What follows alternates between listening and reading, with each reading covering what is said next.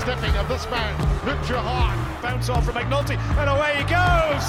Harry McNulty! This Knight gets away, Knight up to the 22, he won't be caught!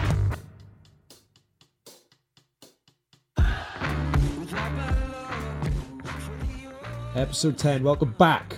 It is the full squad today. Um, Doc and Harry are joining me. How are we doing, Luke? How's life in Hong Kong? Uh, all good, thanks very much. Just sitting in my new flat. Uh, me and my girlfriend Meg have just uh, got into our own place. being previously living in uh, like a team valley flat with two of the other lads, which was great fun. Took me right back to kind of uni or early days in college at rugby. Um, but now back to a bit more normality, getting our own place. Uh, and I was just telling Harry there that it's one street above the famous LKF Lan Kwai Fong in uh, central Hong Kong. So when you come out, we'll be able to uh, sample all uh, all, all uh, that central Hong Kong has to offer, and we'll be less than a stone throw away because we're up a hill a little bit. You could probably hit the sea. I'll be missing. I'll be going missing quite a few few evenings if uh, if you're above L LKW LKF LKF Lan Kwai Fong. How do you spell it? You can go to LKW if you want. Me and, ha- Yeah. me and Yeah. will be LKF. All the lads are down in LKW there. La- Lang, Lang Kai Wong, that was. How are you, lads? How are you getting on, Hazza? Fantastic, lads. Um, obviously, was on the road for about two and a half, close to three weeks with Hamilton and Sydney. And then um, made it home on the Tuesday. And by Thursday, I was up in Belfast, Northern Ireland. And I had the pleasure of having Chris Knight join me for a little weekend away with the lads. Uh, great crack. Now, I must say, I'm very fortunate to be in a position where I was working with the tourism board of Northern Ireland. So that everything was taken care of. Great hotels, food, um, different tours, and just a great laugh. So I had one of the best weekends I've had in a very long time. You can ask Chris on his opinion. He might not feel the same way, but my point of view, one of the best weekends I've had in a long time. Now, now he said he hated it. Couldn't wait to get home, he told me. Right, ask him about the walking tour we did at the end, the photo walking tour. It looked like he wanted to be anywhere else. No, it was uh, some crack we had uh, that weekend. Uh, the walking tour was a street art tour, but I was severely hungover, so and my choice of clothing was abysmal. I took the piss out of Harry because he was wearing like 18 layers, and I wore a t-shirt and a thin coat, and I was Baltic, absolutely Baltic. I was almost begging him for a coat by the end of it. it was it was three degrees when we woke up, and I'm like, all right, I'm going to take layers with me. It went up to about eight by the time the tour started, but Do you know what I loved about that day is that you put up on your story that lovely sunrise from the window, and it was in fact that me that filmed it, and Harry was sleeping. He just gave me his phone. He's like, "Take a video. I need it for social media." Like proper boyfriends of Instagram. But the uh, the whole weekend was just uh, non-stop laughs from start to finish. Didn't get off to the best start. So um, whenever me and Harry go away. I've got this thing where I bring him a condom and I slip a condom on his pillow. Uh, just, just did it once and it's stuck. Uh, I did it. hang, on, hang, on, hang, hang on now. The condom stuck to the pillow. You just no condom on the top of the pillow, you know, like a chocolate, you know, like room service does. You know, sometimes a little little little treat. So cho- chocolate condom on the Chocolate pillow. Lovely. But I put a little story up on my social, and Harry's agency got in contact asking me, asking him to tell me to take it down because it's inappropriate. So I was like, right, we've gotten off to a, we've gotten off to a screamer here. Meanwhile, we were down, we were down the spa for about two hours, hmm. sipping cocktails and enjoying ourselves. So probably Sandra in whatever agency was probably going mental because there's trying to get us to take that down. But anyway, it was a great trip, really good time. Really enjoyed Belfast. Um, incredible city. We'll, we'll go back, and the the people uh, were, were fantastic. We met some characters. We met some real characters. characters to say the least oh my god but you know what like um when you get a job for one of these tourism boards there's always sort of like a, a brief in terms of what they're looking for and they wanted to show like how northern ireland has like a lot of amazing things going on like activities and all that but also the people as well and i think the people that we met were just incredible just hilarious sort of mad as a box of frogs essentially is a good way to describe it but really just genuinely good people who uh, wanted to just show off Belfast and the surrounding area to the best of their ability. And I think they did a very good job in that. Unreal. New name for me and Harry's tours. It's uh, chorizo and mozzarella. So I have the skin tone of a ball of mozzarella, and Harry slightly more tanned after his time in uh, Sydney. So yeah, chorizo and mozzarella's tours. Um, but yeah, the people, the the receptionist at one of the hotels was just absolutely mental. Um, She was crazy. oh, crazy, absolutely crazy. But Do you remember her name? Do you want to give her a shout out? We couldn't even get her name out of her. Like she was literally that nuts. She was from Northern Ireland, but spoke to us in four different accents by the time we had checked into the room. she greeted us in like sort of an Essex style, then started speaking like in Northern Ireland. She ended up, Nighty, she did like some sort of Indian at one stage, and she had something else come out, maybe like Polish or something uh, in the middle as well. Um, and then she's like, "Okay, see you tomorrow. Good luck. Bye, guys." madness. We did paddleboarding. That was that was hilarious. We did like aqua cycling where we were cycling on the water. Again, hilarious. Um, cocktail tour, a cocktail tasting. The only negative was the cocktail tour was the same time as the Wales Ireland game. But as a Welshman, I was kind of glad I missed missed most of that. But God, we were we were we were quite pissed by the end of that. There seven cocktails across five bars. should should hope so. yeah, but it was, you know, you could do one of these tours, and I think what it was, it was sixty-seven pounds or something. So, like, sort of works out if you're getting a tour on that many cocktails. But usually, when you do one of these tours, you sort of expect like someone with some pre-made cocktail that they pull out of the back of a fridge somewhere, and then they just sort of pour it into a jug or into your cup and go, yeah, there you go, there's a cocktail, like on your way. This was like the history of cocktails sort of associated with it. So every cocktail that we had was in a bar that specialized in a certain cocktail, and they made them fresh basically when we walked in the door. So we were having Unreal. like really strong drinks the entire way through. The first one, what was it? Saz- Sazerac? Sa- Salarac? Can't couldn't pronounce it, but essentially the first ever cocktail that was documented, and it was Horrible. mixed with it was mixed with absinthe. Uh, then you had, that was number one. I might as well just drunk paint stripper. It was horrible. what was it? Was it whiskey or bourbon? It was bourbon, bitters, and absinthe, or something bizarre. Uh, we had margaritas. We had espresso martinis, whiskey sours. Uh, what was the one that your favorite one out of the merchant was? The sailors Seafa- Seafarer's punch. Seafarers punch. you just Uh, like the name of that one, Nighty. I know you do. You hated the actual drink. and then we had a martini, which was just gin and vermouth chilled. So oh my god. Oh, this is a that's a clean off cocktail tour. clean off. Yeah. Highly recommend if you're in Belfast. Yeah, recommend it. And then we went and sunk some delightful Guinness in. Where did we go for the Guinness? The We went to the Garrick and the Duke of York well, that was class. The Duke of York. and the National. I think I might have been to those actually as well. Um, did you do much of the um, the thing I found fascinating in Belfast was a lot of the history around obviously the troubles that went on and the art and the pubs and cage pubs and all that. Didn't do any of that. Unfortunately, no, that wasn't uh, in the schedule. Like we were there from Thursday to Sunday, but we had anywhere from two to three things on every single day that were already organised on on the behalf of Tours Northern Ireland. I think they probably wanted us to do things that people wouldn't expect to do in Belfast. That makes sense. Trying to promote like different parts. Whereas if you go there, obviously the first thing you're probably going to think about is doing something associated with the troubles and like all the political uh, fighting that went on and all that kind of thing. So it means I'm due another trip up to Bel- Belfast. I've always wanted to do what's called the Black Cab Tour. I don't know if you ever got a chance to do that. No, I didn't get a chance. It was the one thing I wanted to do, but um, we just went there and actually just went and visited the pubs and some of the other more like famous, literally scratched the surface of it. But um, yeah, I guess that's why Belfast is such a sick city. I guess, isn't it? There's loads of stuff to do. The Europa 90.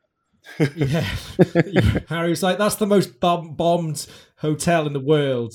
I was like, oh, great. I think we went and stood outside that as well, and we were like, okay, sick. next.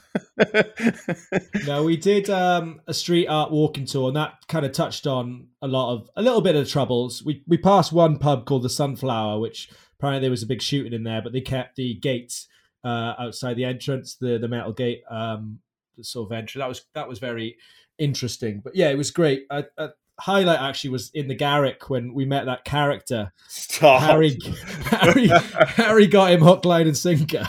to walk into this pub, we've actually missed the Ireland Wales game, and we're halfway through the England Scotland game by the time we get in there.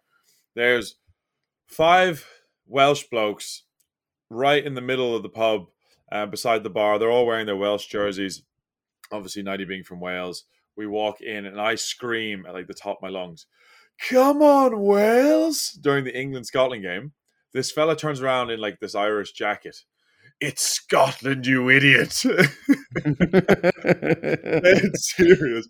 And from that point on, he had such a like he was he had a vendetta against us. Um, I was like, I've got you hook, line, and sinker, mate. Like I'm taking the piss. There's a bunch of Welsh lads standing beside you. He's from Wales. Starts quizzing Nighty about oh, if you're from Wales, pronounce the longest town name or train station name in the country and all this kind of stuff. Go on then, Nighty. I can't remember. It's like Llanfair, Gwylio, Go Go Go, or something like that. And I said Nailed that, it. and he was like, "Oh, well done, well done." He's like, "Yeah, I went to, uh, yeah, I went to Anglesey once, and then I went, okay, cool." He was like, "It's where I shagged your mother," and I was like, "It's like a fifty-year-old bloke by himself," and I was like, "You what?" But as quick as a flash, I went you didn't, mate. She uh, she wasn't from the Dark Ages, and she didn't have the bubonic plague. And he he went, oh oh oh. He's like, I'm gonna come back for that, and off he went. And then he came back again. He was like, What are you two piss artists doing in Belfast? And then he called Harry Tommy Fury.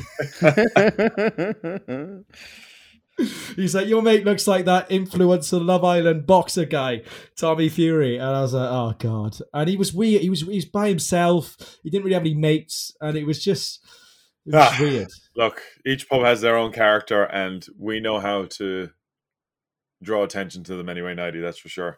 Great crack. Uh, but yeah, we had we had a great crack. We had a great crack. Um, but moving on from that, Doc, how, how's how's things been in Hong Kong? Because you've been doing some work for the. Uh, Hong Kong. Is it Hong Kong Rugby Union or the Hong Kong Sevens? Yeah, the Hong Kong Sevens. So yeah, it's uh, kind of uh, yeah, pretty much the Hong Kong Union. But obviously that's coming up into April. Uh, has uh, should be out here, and then night hopefully you're coming out as well. Um, but had a chat with a few of the management there and.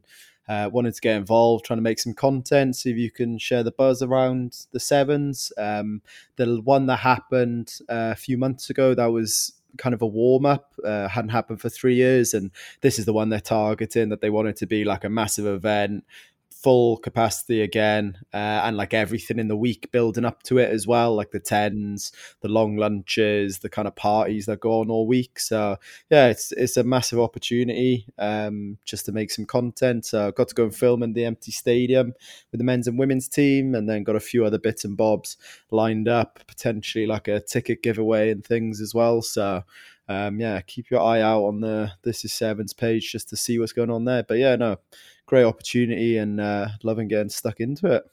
May I've heard some good things about those long lunches out in Hong Kong. Mm, they are meant to be brilliant. Same, yeah. Like I've uh, chatted to a few of my mates who have been here for a few years, and uh, yeah, apparently it's absolute carnage. So a lot of the big businesses or rugby clubs or just people who are pretty well off here in Hong Kong just organise these massive mm-hmm. dinners. So I know there's a big Scottish Society one that goes on. Um, some absolute crazy number if you want to buy a, a seat or a ticket or a whole table. So often, some of the big businessmen and women will pay to have some of the rugby players come along, uh, and apparently it's just absolute carnage. Full day on the on the sauce and unreal meal, and then kick on probably for a couple of days into the sevens. And so, yeah, apparently they're unbelievable. Apparently, a few of them are coming back this year. So yeah, looking forward to that. Surely a behind the scenes full coverage this is Sevens. it would be video cool. incoming, please. It would be cool. It would be cool. You need to strap a GoPro to your head like uh, a train guy and get everything. Get your reaction, sipping pints. Front and back of the head. Don't miss anything. Stick a 360 as well. 360 unicorn straight on top, like. No, it's going to be wild. Uh, this this Hong Kong Sevens, like you said, the first one uh, this season was a bit of a warm up, and with everything relaxing and everything coming back, it should be bigger and hopefully better than ever. So looking forward to that, and looking forward to seeing the content that emerges from this is Sevens page. Cheers. Yeah, I think the other thing that I didn't realize was that the Hong Kong women have never actually played at the Hong Kong Sevens. Um, uh, sorry, the World Series women haven't played at the Hong Kong Sevens before. Like, obviously, now it's just the norm of what happens on the World Series. Uh, that's actually quite a big milestone that's been hit this Hong Kong Sevens, as it's traditionally um, the uh, uh, repechage, which uh, obviously, Harry, you knew all about men's and women's repechage to try and qualify for the World Series. Uh, this year, uh, it's just the World Series men, World Series women's. Uh, it's going to be the creme de la creme, massive tournament, and uh, hopefully, yeah, the stadium and the fans kick on into it as well. Yes, siree. Now, before we review Sydney Sevens, Doc, uh, what is your this is this isn't Sevens this week? So I'll start with uh, this isn't sevens. Just one thing, uh, some big news uh, post Sydney sevens was uh, Henry Hutchison being ruled out for the year with his ACL injuries. not what we want to see. Had him on the pod a couple of episodes ago. Uh, he was unbelievable guest, and he's been on fire this year with Australia Sevens. Was just going from strength to strength, just kicking on after a few class years. Uh, but he's been ruled out for the rest of the season. So best of luck with the recovery there uh, for Henry. Uh, so that's this is in sevens for this week. Uh, this is sevens. Few shout from the Sydney Sevens. Uh, first of all, Sarah Hirini from New Zealand. We gave the New Zealand men a shout out for the lads who hit 50 in New Zealand. Um, Sarah Hirini also hit 50 in the women's New Zealand team in Hamilton, which was special. So that they did a big kind of post tournament celebration for her, got her family on the pitch, big kind of like 50 sign. That was pretty cool to see. Uh, Sydney Sevens, Max McFarland hit 100 tries. Uh, uh, he's been a roommate of mine, played with him at GB. He's just one of those players that everybody loves to watch. He's quite unconventional in how he is on and off the pitch, which makes him such a great character. And uh, he hit 100 tries in Sydney, which is a massive achievement. Uh, uh, also, big shout out to Maddie Levi, Michaela Blyde, absolutely tearing up the women's series. They're on 24 and 22 tries, respectively. Uh, but this week's This is Sevens. I'm sure you all saw it on social media. But uh, Uruguay versus Spain, the header from Gael Lichtenstein to take the ball up the length of the pitch, then pop it to a teammate, score under the post.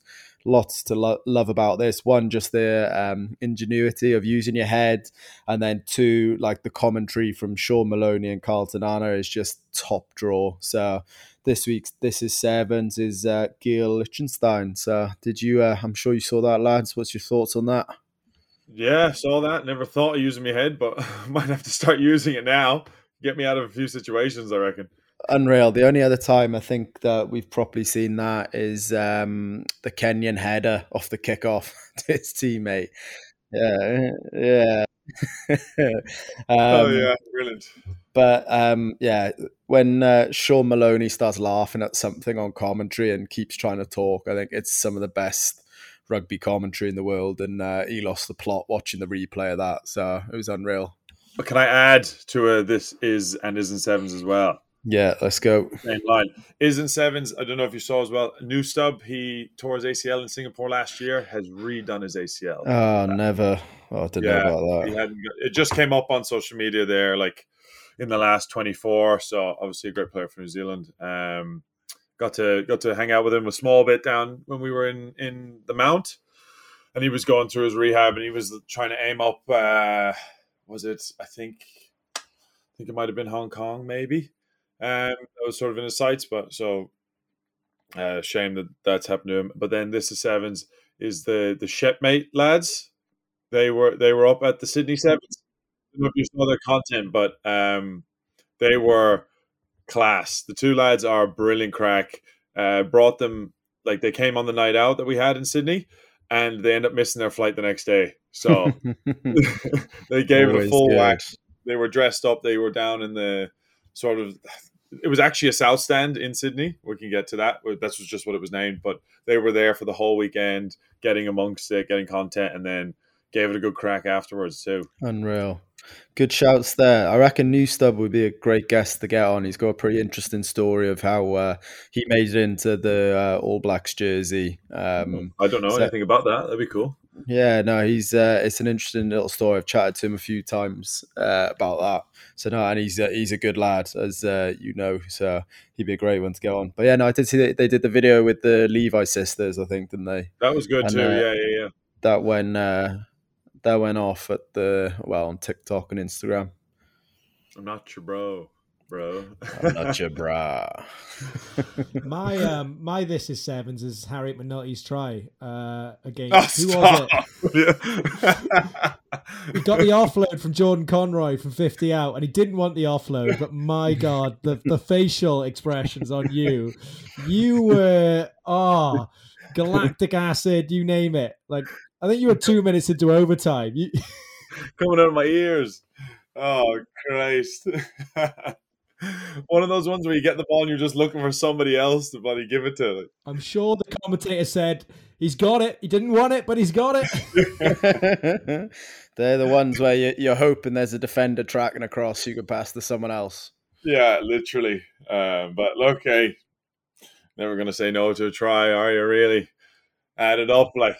But um, geez, that was tough going. That was tough going. Ah, fair play. We'll, we'll, we'll, speak about Ireland in a sec, but looking back on the Sydney Sevens, uh, the women's tournament, uh, New Zealand beat France uh, 35 0 to win their third straight title in Sydney and their third straight win in the last three events. Uh, USA beat Ireland 12 5 to win bronze. And Australia, surprisingly beaten by France in the quarters, uh, finished fifth, beating uh, Fiji 36 12. In the men's, uh, New Zealand uh, made it uh, an All Blacks clean sweep to beat South Africa 38 0 to win gold. Um, they also kept Samoa scoreless in the quarters and thrashed France in the semis. South Africa is the first time they've been kept scoreless in nine years. Uh, they'd also won the eight previous finals. So, pretty impressive to keep them scoreless in a final. Uh, it's also the fifth different winner this year in five different tournaments for the men. Uh, third place went to Fiji who beat France 29 5, and Samoa finished fifth, uh, beating Ireland 24 12. Now, big losers from the men were USA and Argentina, who did not make it through to the quarterfinals. Um, Hazza, we'll speak to you first. Uh, what's your verdict on Sydney from your point of view, and, and how do you feel the tournament went? Um, before I go into my side, did you did you see that New Zealand, both across the men and women, only let in one score in finals day?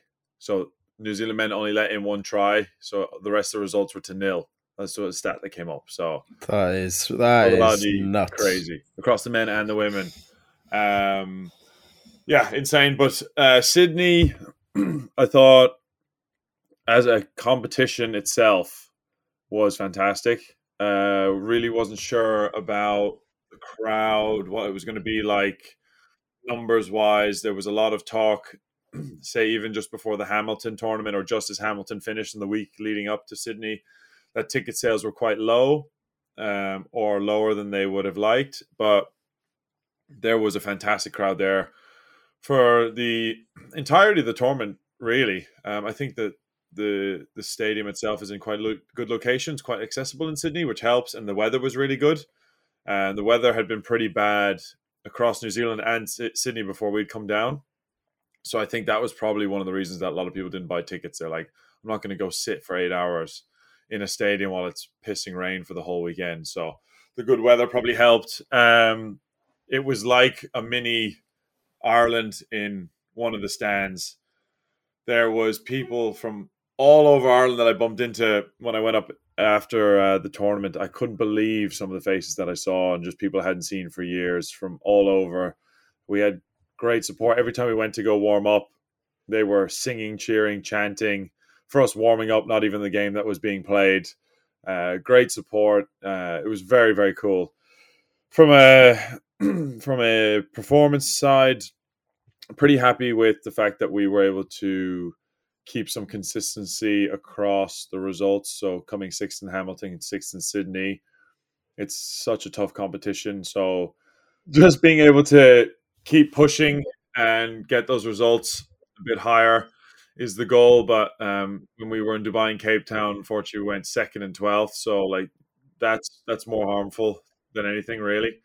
Um, but yeah, I just think there's a few key moments in some of those games where we can just take control a bit better and you know get out of the quarterfinals and make it into semis and, and push on. And um, I was really happy with the way that we played against uh, USA. I think probably one of the best performances we've we've had during the season. And you you have to look at those performances and kind of say to yourself like, why can't we play like that all the time? I know it's very difficult, like to to just say that or and to do it, but um, it kind of gives you a standard of which you're chasing it all the time, and you know that if you play that standard or very close to it, that you're going to get those results that you're looking for. So uh, I'm I'm excited for the next two legs, LA, Vancouver. It's just over halfway through the season. There's only ten points between third and ninth at the moment, and France being up in the top four means that we would need to get into fifth in order to qualify for the Olympics this season. So, what is probably only eight points um, between ninth and fifth. So it's not that much. One one really good result will get you up there really quickly. So I'm really looking forward to the you know this this set of legs coming up and, and really trying to push for for some places. Yeah, that's class. Like I think um, that's definitely where you guys finished. Where like Nighty touched on um, Aussie and Argentina. I think that's that's thrown that third, fourth position right open again, which is uh, quality to see. That's going to come right down to the wire, I think. Um, it's interesting that mentality, or like, why did you play like that every game? I reckon that's probably a patch that every single team has gone through or player at some point. And um, I guess that's kind of the interesting side of sevens because I think there's so many more factors that go into it with the travel, different players, different competition, short turnarounds, things like that. Um, is there kind of one thing you'd you'd aim at that you'd think you need to get better, or or or is that the million dollar question kind of thing?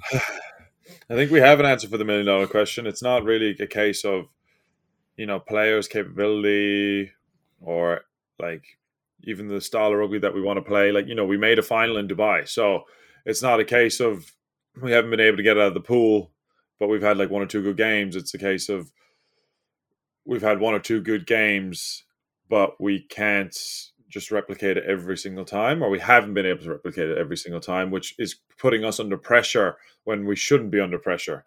Um, which is why you'll probably you'll end up losing like clutch games. Um, we think it's like it's a strong word, but like attitude, and it's not like no one wants to be there, but I think that there's sometimes where people might be poorly prepped or just like their mentality, like this before the game, just isn't in the right place, and you these cliche terms like "oh, I'm just not in it," or you know, I couldn't get I couldn't get myself up for the game, things like that can uh, kind of come across, and it happens in every team. It happens with every player, but I think it's just we need to figure out how can we minimize that and is there certain things that we can do in the dressing room in warm ups, um, in the in the lead up to the tournament um, that will allow guys to get themselves into that correct headspace because everybody's been in that headspace. So it's a case of what do you need to do to get there yourself.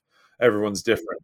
So some people they just need to make sure that they know every single detail and the clarity around everything um, they'll ask you so many questions before games because I guess that's just their way of like ticking boxes. Then other people just sit down in the corner and just listen to music, and other people are screaming or whatever. But what's yours, Has? Uh, I like to try and warm up like as fast, like not as fast, but as, uh, like to the best of my ability. So like anytime we're doing something in the warm up, I'm trying to like do it really high end so if it's trying to tackle a pad, or if it's trying to like rock, or even just like making a pass, it's just trying to make sure that I'm doing those to the best of my ability rather than trying to just go through a warm up. Or some guys actually uh, say Terry, great example. He would just take the warm up as easy as possible. And it's just what suited him because he's like, I don't want to waste my energy running around here. Like I need all the energy I can possibly get for this game. So he would just kind of you know toss a shoulder into you, um, pass and kind of jog after a ball, all that kind of thing. Whereas I'm trying to run around like a greyhound because I know that that's what I'm trying to get like try like I get a second wind, I suppose. And if I do that, I'm sort of I'm in the game then. But in the dressing room then, pretty calm at that stage. Like what you can't do anything else, can you? Really, you just have to. You're just ready to run out there. So can't try and overcomplicate things. Um, but yeah, I guess like if you want a broad term, like an attitude surrounding certain games um, during a tournament, that would, that would be key for us. Nice. Doc, did you do anything to get into the headspace to play? Um, a little bit. This is one I've actually had kind of a change around and problems or things that were kind of throughout my whole career. Um, not always just because of me, but being in that captain role as well, and us having lots of real young lads with Wales. There's just times where you're trying to get yourself into the right headspace, and you can just see like boys pissing about. Um, I agree with you. There's people who are like either like really switched on or more chilled out, but you're sitting there looking at and you're like, oh, there's like young lads here who don't really know either way and maybe don't quite care how the game comes off or they tear up when they play under 20s rugby and they think it's just going to happen when you play against the men so i found a lot of my there was a good like six seven months uh, in my career where i probably spend way too much time trying to worry about other people. Um, uh, which eventually i was like right i just need to look after myself and uh, I was always the things I always say to myself, I'll just go out and play and then just look for the next job.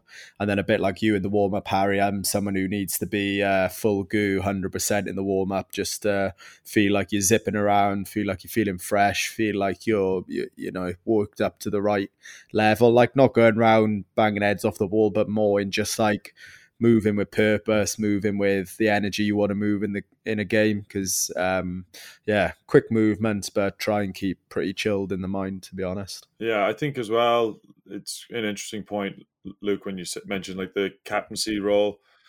Um, like I've been sort of in a leadership position for a few years. Just you know, obviously been in the team for so long, um, and I've played quite a few tournaments that even you start yeah your mind can get distracted with like other players sometimes because you know what they're capable of doing in terms of like their playing ability but you're just like are you in that place where you're going to perform to that ability? And it's like i didn't you know if someone does it every single game and they're performing you're like oh that's just how they are. But if you know you're going to play new zealand and they're in the corner and they're really switched on and, and they're doing something like I don't know whether it's like warming up or whatever, looking at footage, and then they go out and play really well. But then the next game is against someone that maybe might not be seen as as good, and then they're doing something completely different. It's like, well, now now there's now there's something wrong here. Whereas like if every single game they're just taking the piss and that's just who they are, then it's fine.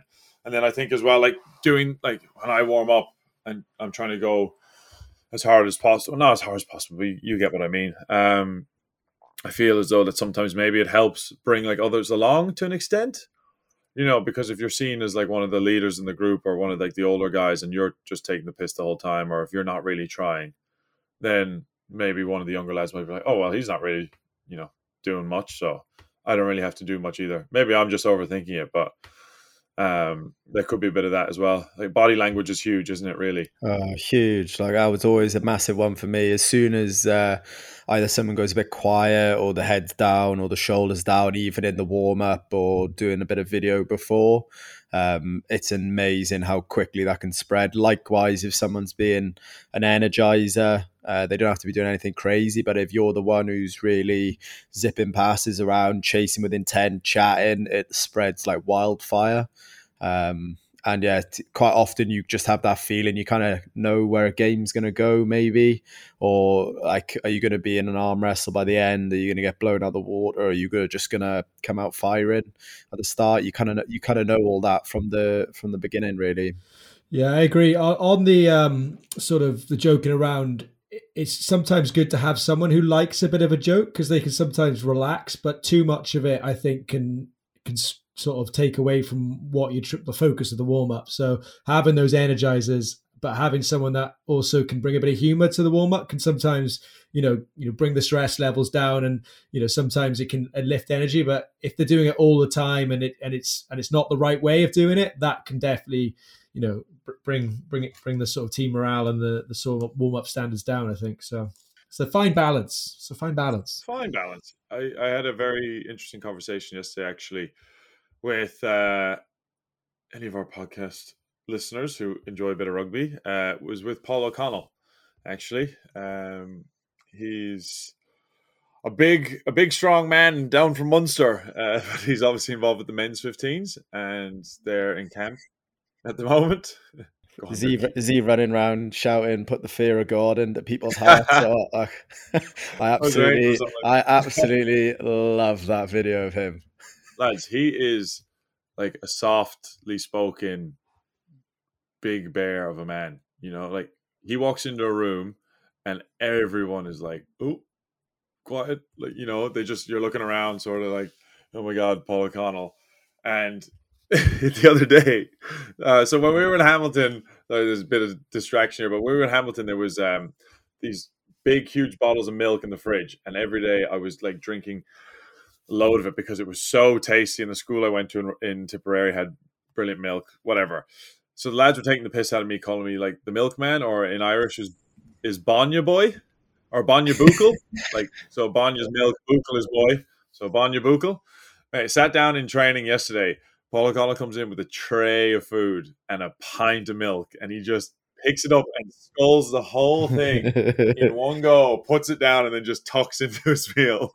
So, That's exactly how I think Paul O'Connell eats every meal as well. Yeah, he just sculls like a whole pint of milk before he gets going. Like this, now he's ready. But anyway, spoke to him yesterday.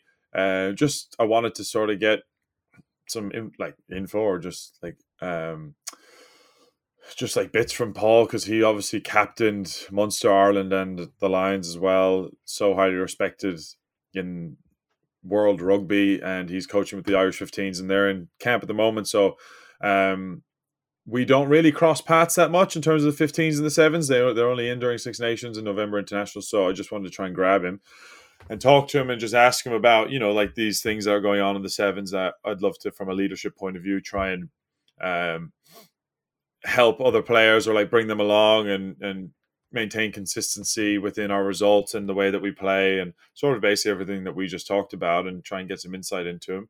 Um, we chatted for about 20 minutes, but um, it was funny.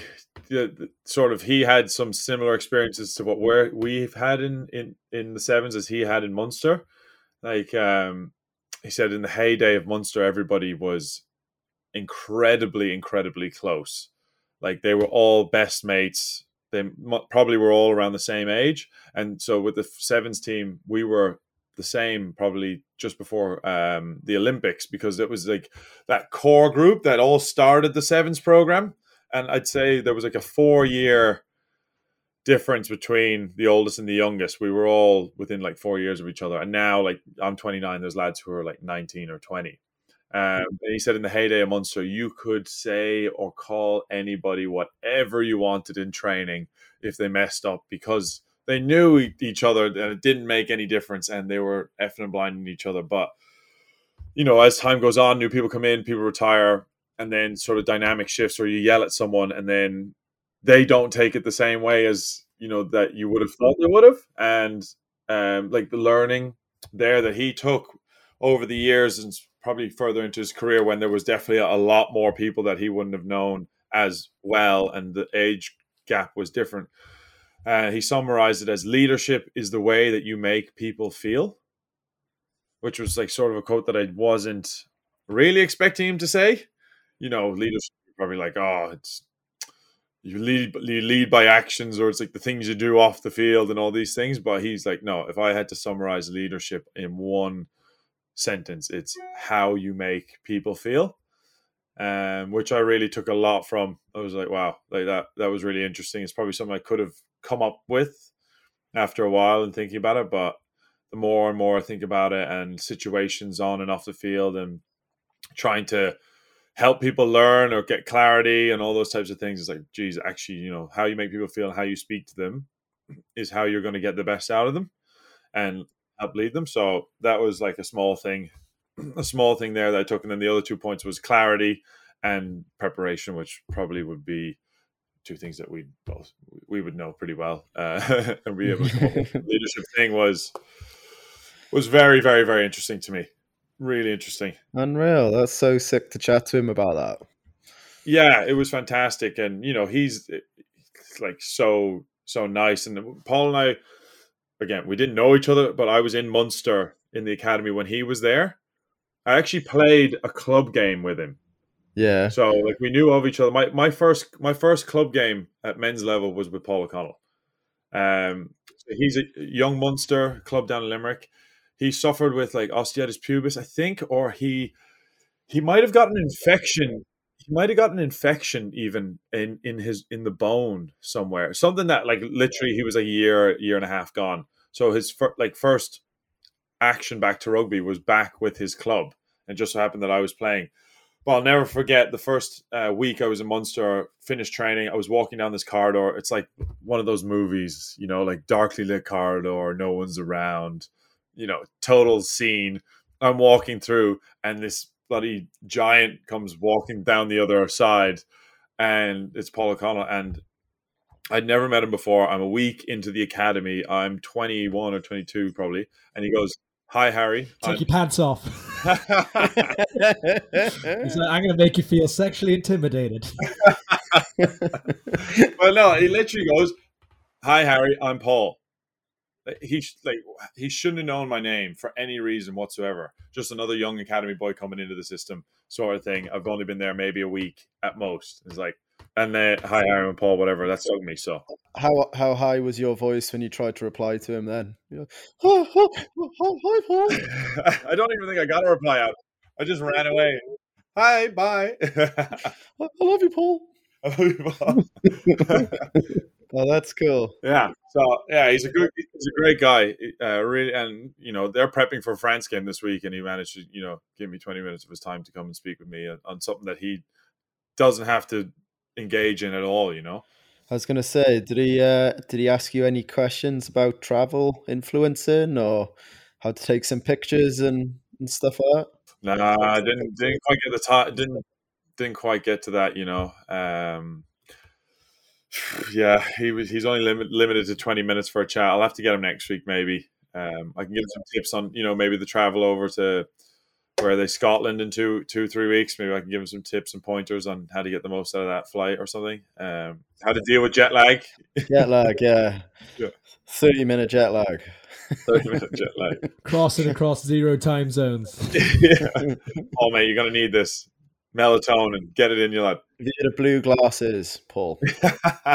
Class that he gave you the, the time to speak to you, and like I say, he remembered. Well, he knew your name before when you were in the academy because it makes a huge difference. Just makes you feel a bit more comfortable, and um, rather than him ignoring you and doing the opposite. when we um uh, down in uni next term, we went into the Chiefs to play in an A League game, and that was something um, Rob Baxter did. There was literally like ten of us, and uh, he walked into the changing room and got every single one of our names right just straight away. And uh, I think that's always a mark of a good man, good coach, good leader. That uh, you kind of take that time to do stuff, which comes back to that point you and uh, Paul were making about how you made people feel suddenly like, oh Jesus Christ, he knows who we are. We're here for a reason, here for a purpose. Like feel part of it.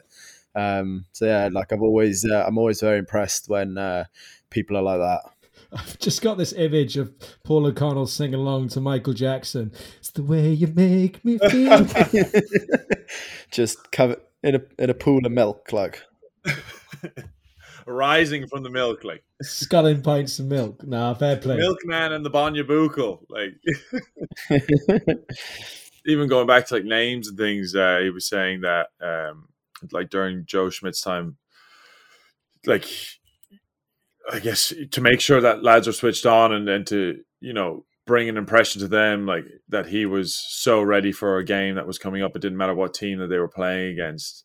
Um, he would know the name of every single player on the opposing team, whether it was New Zealand or Romania. So like he'd be in the room and he would know the entire Romanian team's name and like how to pronounce it, everything. And then so people he would say like Paul was saying like so there'd be players in the room being like, oh my god, like this is so impressive. I hear, doesn't he? Uh, I think it was um, him who he'd then like asked someone, he'd be like, "Oh, what um, foot does like your opposition player kick off or something like that?" And like Probably. I, re- like really dive like really dive in to be like right you've what you say you've watched the video or analyze them but like how d- how deep have you got into Left, no right. Psych, he kicks off both feet. he's got no feet boy He's not even a real player. He's not even in the team. his son was involved in the Sevens program for a while, Tim. But they he was saying like the TV was on in the living room, just on the sports channel, like twenty four hours. Just it didn't matter what it was; it was just sport on at all times. And he's an avid does he have loads of cat does he have loads of cats as well or something like that? Is that the chat around him? That I do not know.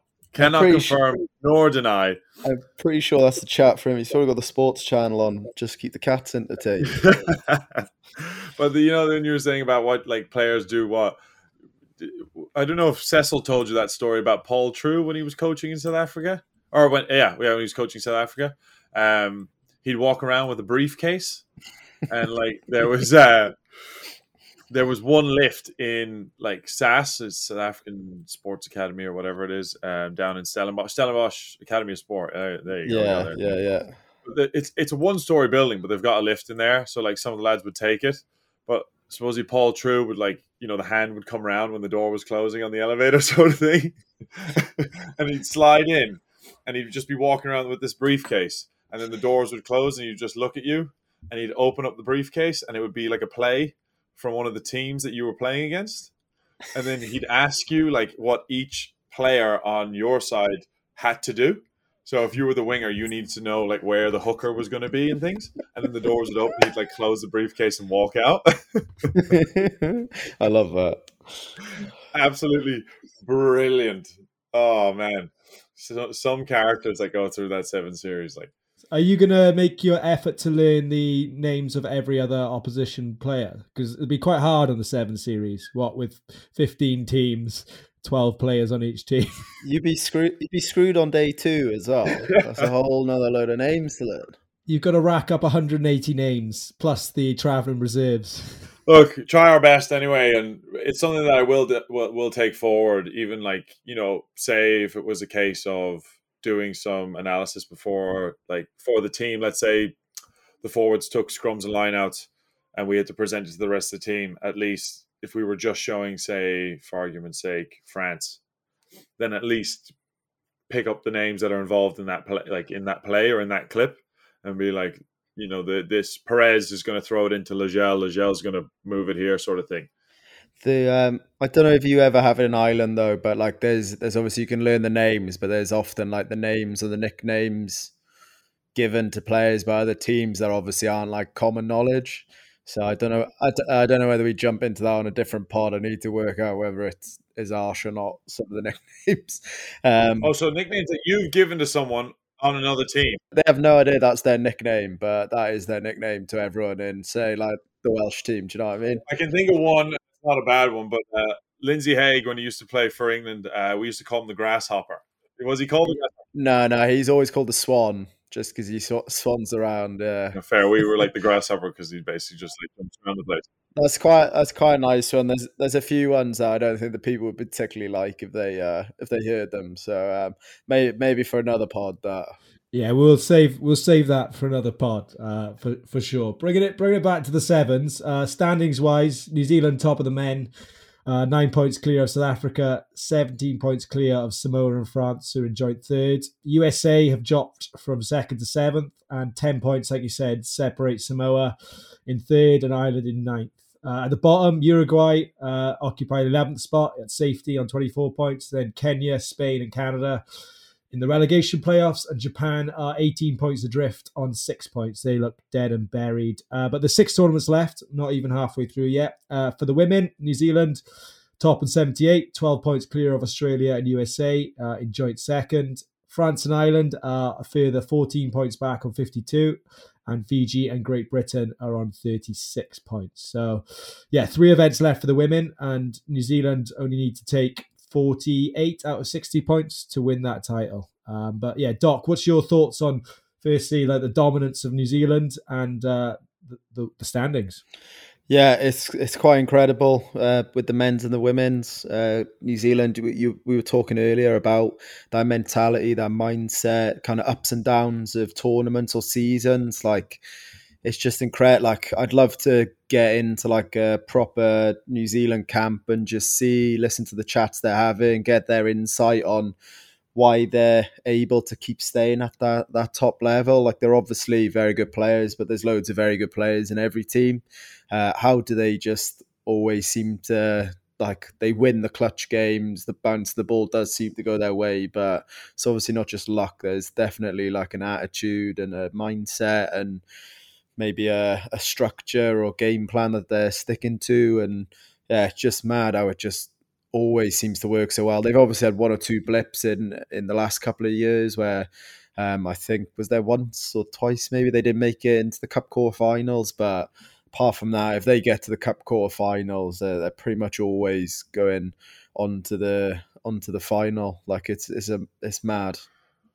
No, it's really really interesting. It's it's it's really hard to get your head around in terms of how how they're able to just do it all the time. Um, one thing that I did pick up from them before was that um, they do, and you probably noticed with the men, is there's quite a, a big squad rotation during the tournament. So at the end of a tournament, most most like of the minutes are actually spread like the, everyone's sort of averaging the same amount of minutes, which is quite an interesting concept. Um, the, the, like I, I agree with that. There, there's a few examples that I can think of where they've equally gone down to like eight or nine players, and they still like they're still either winning a final or like right in a final. So I'm all, I'm also like they're just like there is good squad rotation, but it doesn't seem to matter if you put seven of them into a tournament. Like I bet they probably do pretty well in it. Um, one thing I did see, um, Clark Laidlaw, uh, New Zealand men's um, head coach, put up was a picture of them after winning the cup, and he just put direction, not destination and uh, that was probably the most insight I've seen into where their heads at and where they're going or how they approach things. And I guess it's the same as the uh, it's the journey rather than the destination where you're going to. But that seems to be quite strong for them. Maybe it's staying in the moment, just making sure doing as much as possible to put you and the team in the best position. But yeah, it's always uh, very impressive with uh, how often they're in the cup final, not just during a season, but over seasons and seasons. Very impressive. Yeah, it is very impressive, and it kind of puts both teams in good stead. They're both top in their their respective leaderboards. I mean, for the women, there's only three tournaments left, so it puts them in a very strong position. But for the men, I mean, there's still six tournaments left. We're not even halfway through, so but it does put them in a good position to to make the Olympic qualification at least. And the interesting thing from both the men and the women is that France are up and about in those qualification spots. So I mean, it will drop down. It will make things interesting. So, any thoughts on that, Doc? Yeah, that's that's obviously um, France hosting the Olympics, so they get an automatic qualification. Um, like it doesn't really matter where they finish on the table, to be honest, because they've already got it qualified. It's just, uh, yeah, who they're taking points away from when it comes to quarterfinals, semi-finals. Like they're obviously in quality form this year, um, and like we touched on earlier, there's ten points now separating third to ninth. So where there was maybe starting to have some gaps forming. It's now after the last two tournaments that third to ninth, where Samoa in third, Ireland in ninth. Anyone between there could win it. Um, the one probably slightly worrying thing was that pre these tournaments, Uruguay were in that kind of like middle safe zone with GB, where they didn't seem like they were gonna be in the relegation zone or getting too, but equally not getting anywhere near the top four. Um, they seem to be slowly slipping back down towards that danger zone, with Kenya only three points behind them. So um, they need to. I don't know whether they obviously started really well. I don't know whether it's the first time on the series. Uh, again, used to playing these 10 tournaments. Obviously, Harry, you'll have some good insight into this, having done um, similar journey to Uruguay. Was that was that something that hit you in the first season, do you reckon? Or Um, you guys always played loads of tournaments all year anyway. Yeah, it's an interesting one actually. This is Ireland's first ever full year on the series, technically, um, if you want to put it that way. Uh, so, yeah, we would have played lots of like kind of tournaments during the year, but a lot of them would have been focused probably around the summertime with Rugby Europe, and then a couple of qualifiers, and like you get a World Cup, and you get Hong Kong, and an invite to London and Paris, but usually it's kind of from May till like July, August, and then sort of doing your own thing for the rest of the year. But uh, the year that we qualified for the World Series, it actually finished after Vancouver because COVID hit. So we did six, but um, yeah, like I think it's a big learning curve being able to do like back to back tournaments multiple times a year rather than just doing London and Paris, let's say, in an invite tournament and then get a couple weeks off play a tournament here in Europe, play another one there. So, like from Uruguay standpoint, like there's a lot of travel. I don't even want to know what the travel is like from Uruguay itself. You know, being in Ireland, you've got London, Paris, um, and like all these major hubs that you can access really easily if you need to get like an obscure flight, let's say, or through Dubai, Qatar, fly direct to LA. Like Uruguay, could easily have to fly from I don't know where Uruguay to Brazil, Brazil to Madrid, Madrid to somewhere else. I think it's similar um, to Argentina, isn't it? They always, yeah. I think they, I think they've got one of the worst travel or total flight times for the year. Argentina, so I assume Uruguay are the same. If, as far as I'm aware, Uruguay went to New Zealand the the long way around. I think that they went ended up going like Uruguay, Brazil, Brazil, somewhere in Europe, Europe to like Dubai and then Dubai, New Zealand or something along those lines, rather than like I don't know Uruguay to Ca- California and then California direct to New Zealand or I don't know how you would even go that Chile maybe you go straight from Chile, but um, that's a big factor, you know.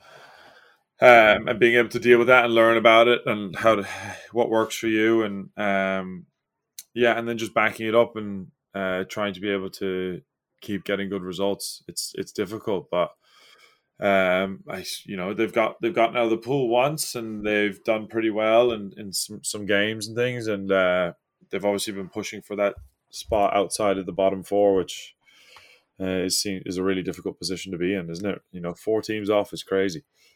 Yeah, I think as well. One other thing is other teams are maybe getting more information about them. Obviously, they're new to the series uh, analysis. They've played five tournaments now, so they're going to have a lot more footage and a lot more understanding of how they play the systems. That you know who are their key players. So maybe it's a case of other teams working them out, and also a case of other teams improving. You know, Great Britain have only been together now; they made their second quarter final, so they're on the up. Uh, Kenya, I, I, again, their new coach, uh, players retiring, so they've got a changing of the guard. So I think it's not just a case of Uruguay maybe dropping off a little bit, but maybe other teams getting better and other teams working them out. But it's really interesting, I think, is the fact that you've got nine teams competing for the top four, but there's ten teams that could make the quarterfinals. So two two have got to miss out every week. You know, this week it was Argentina and uh, USA. Um, you know, you missed out previously, Harry, um, three tournaments ago.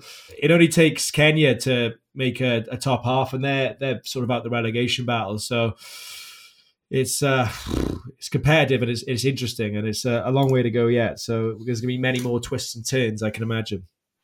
I think um, the women's is also quite interesting. Obviously, we're saying there there's quite a few teams in contention for it. Like I don't know what's worse. Like so in the women, uh, obviously France are fourth for the moment, joint with Ireland. Uh, obviously France won't get that fourth spot. So then it turns into can Fiji and Great Britain catch up to Ireland?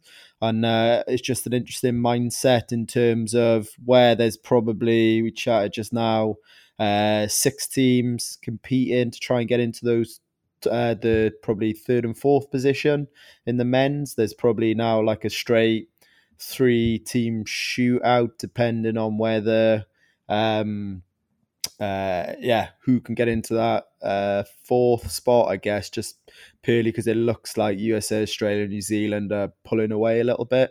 Um, what would you rather, where potentially nine of you are shooting it out, or where you know there's just three of you going for uh, going for that, those spots where you can plan it out a little bit more? I don't like it's it's a hard one, isn't it? Really. Uh, the only reason I remember is when we've been in a bit of a relegation battle, we were pretty much there with four teams, and if you were the bottom one, you were obviously out of there. Um, so it turned into you were always looking at where was basically the other two, three teams drawn, finishing day two, all of that.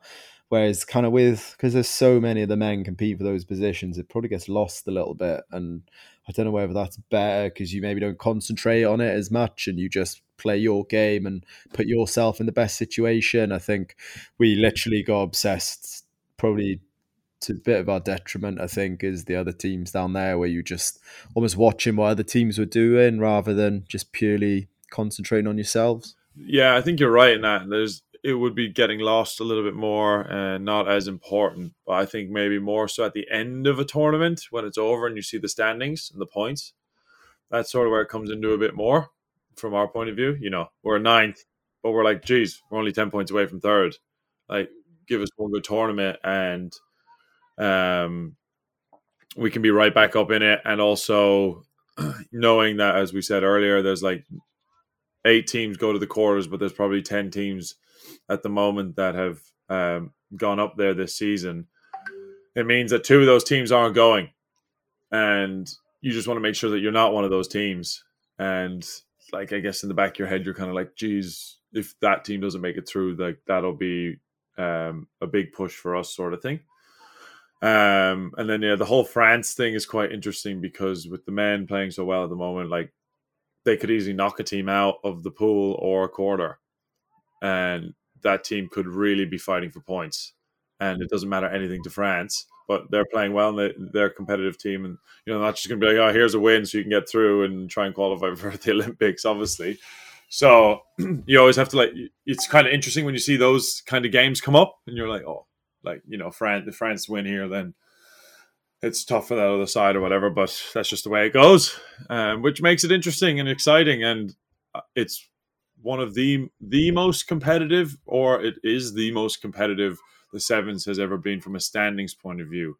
Um, yeah, definitely, and it's reflected in the fact that five men's teams, different teams, have won the first five events. Um, looking ahead is LA next on the 25th, which is men's only. But you talked about 10 teams possibly trying to fit into eight. You know, Pool A's got New Zealand, Samoa, USA, so one of them ain't making it and then Pool D, France, Great Britain, Argentina, and even Spain. You know, that's a really, really tough pool there. So, um, but yeah, there's no easy pools, like we said, but it's, uh, it's certainly hotting up. Uh, any closing thoughts, gentlemen?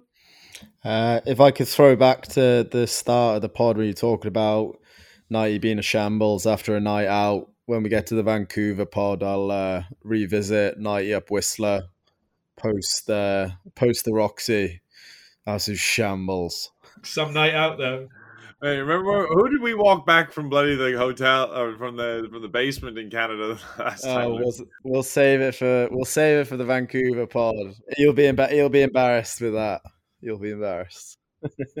right, lads. Pleasure as always. Uh, we are on social media. Uh, find us, give us a review. Doc will send you a running plan if you give us a five star review.